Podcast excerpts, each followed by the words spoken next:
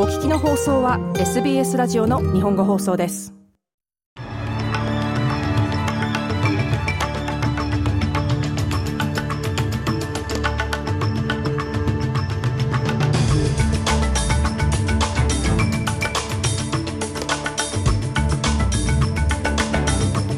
10月11日火曜日午後のニュースをシドニーから大場恵美がお届けします。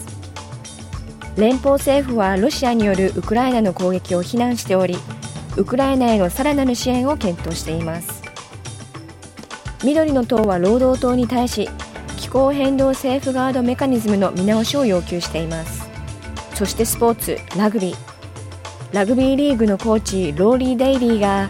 低迷するシーイーグルスでの役割を受け入れると発言しました。この時間の主なニュースです。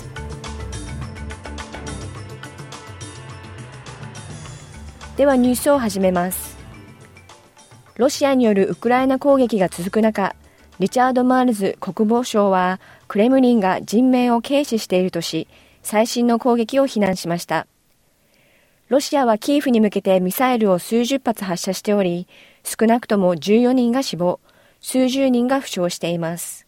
ロシアのプーチン大統領はクリミアの橋が爆発されたことに対する報復措置であると主張しています。マールズ国防相は首都への攻撃が開始された時、バシル・ミロシュニチェンコ駐豪ウクライナ大使と一緒にいたことを明かし、包囲された国へのさらなる支援について話し合いを続けると述べました。This、uh, is an appalling act by Russia. これはロシアによるひどい行為です。この攻撃はキーフやウクライナの他の地域の人口密集地に向けられ、民間人の命を全く無視して行われました。このことから紛争が長期化することが伺えます。我々はウクライナが自分たちの条件で、この紛争を解決できるような状況にするために、長期にわたってウクライナと協力できるようにする必要があります。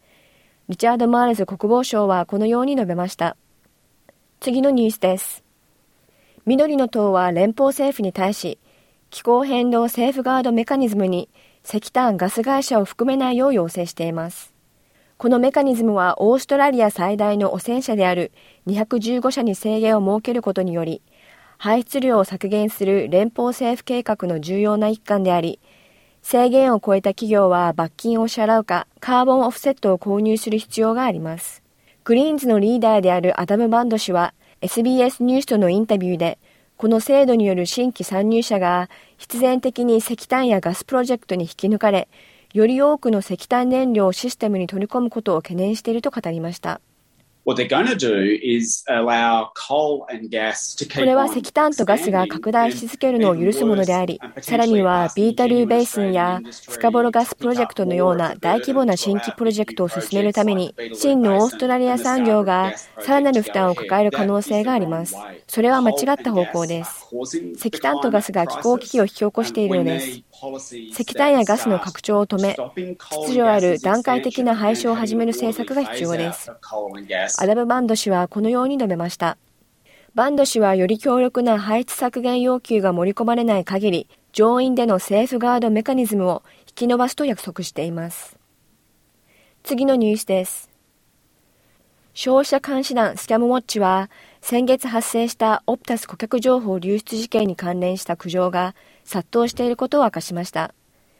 オーストラリア競争消費者委員会 ACCC の責任者によると、大規模なデータ流出に乗じた詐欺の苦情が毎日約600件寄せられています。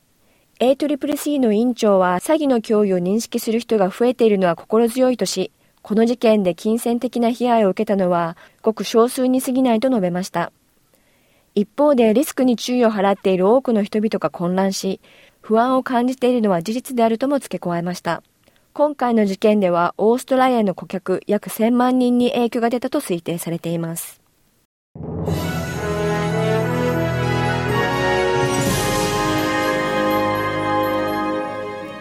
ニュースを続けます。一般開業医 GP 不足をめぐり、11日火曜日、医学生や医師、連邦政府がキャンベラで会談を開催する予定です。GP になることを選択するのは医学生の8人に1人にとどまっており、将来的にさらに深刻な GP 不足に陥ることが懸念されています。マーク・バトラー連邦保健省は ABC に対し、状況がさらに悪化する前に解決する必要があると述べました。メディケアの40年の歴史の中で GP が今ほど悲惨な状況に陥ったことはないと思います。この状況を好転させることが極めて重要です。GP のモラルを高め、この状況を好転させることにコミットする姿勢を示す必要があるのです。マーク・バットラー連邦保健相はこのように述べました。次のニュースです。11日早朝、メルボルン空港でセキュリティ侵害があったとして、連邦警察が空港の一部を閉鎖するという大混乱が起きました。これまでの調べでは、カンタス航空の乗客がセキュリティチェックを受けずにゲートを通過したとして、すでに搭乗していた乗客を含め、ターミナル内にいたすべての乗客が再度セキュリティチェックを余儀なくされ、多くのフライトに混乱が生じました。またその数時間後にはアデレードでもセキュリティ侵害が発生。メルボルンとの関連性は現在不明ですが、カンタスは事態を調査しているとし、影響を受けた人々に謝罪をしました。最後にスポーツ、ラグビーの話題で。今年8月、ラグビー連盟に確認することなく、プライドジャージを導入したマンリーシー・イーグルスの論争が続く中、ラグビーリーグのコーチ、ロイリー・デイリー氏が、低迷するイーグルスの役割を受け入れると発言しています。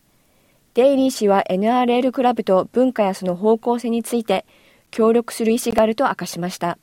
また、イーグルスのヘッドコーチは長引くこの問題や、7人の選手がこの問題を受け、ラウンド20をボイコットしたことなどをめぐり、コーチとしての職を失う可能性が示唆されています。デイリー氏は監督に関わらず、ポジションを希望していることを改めて表明しています。以上、10月11日午後のニュースでした。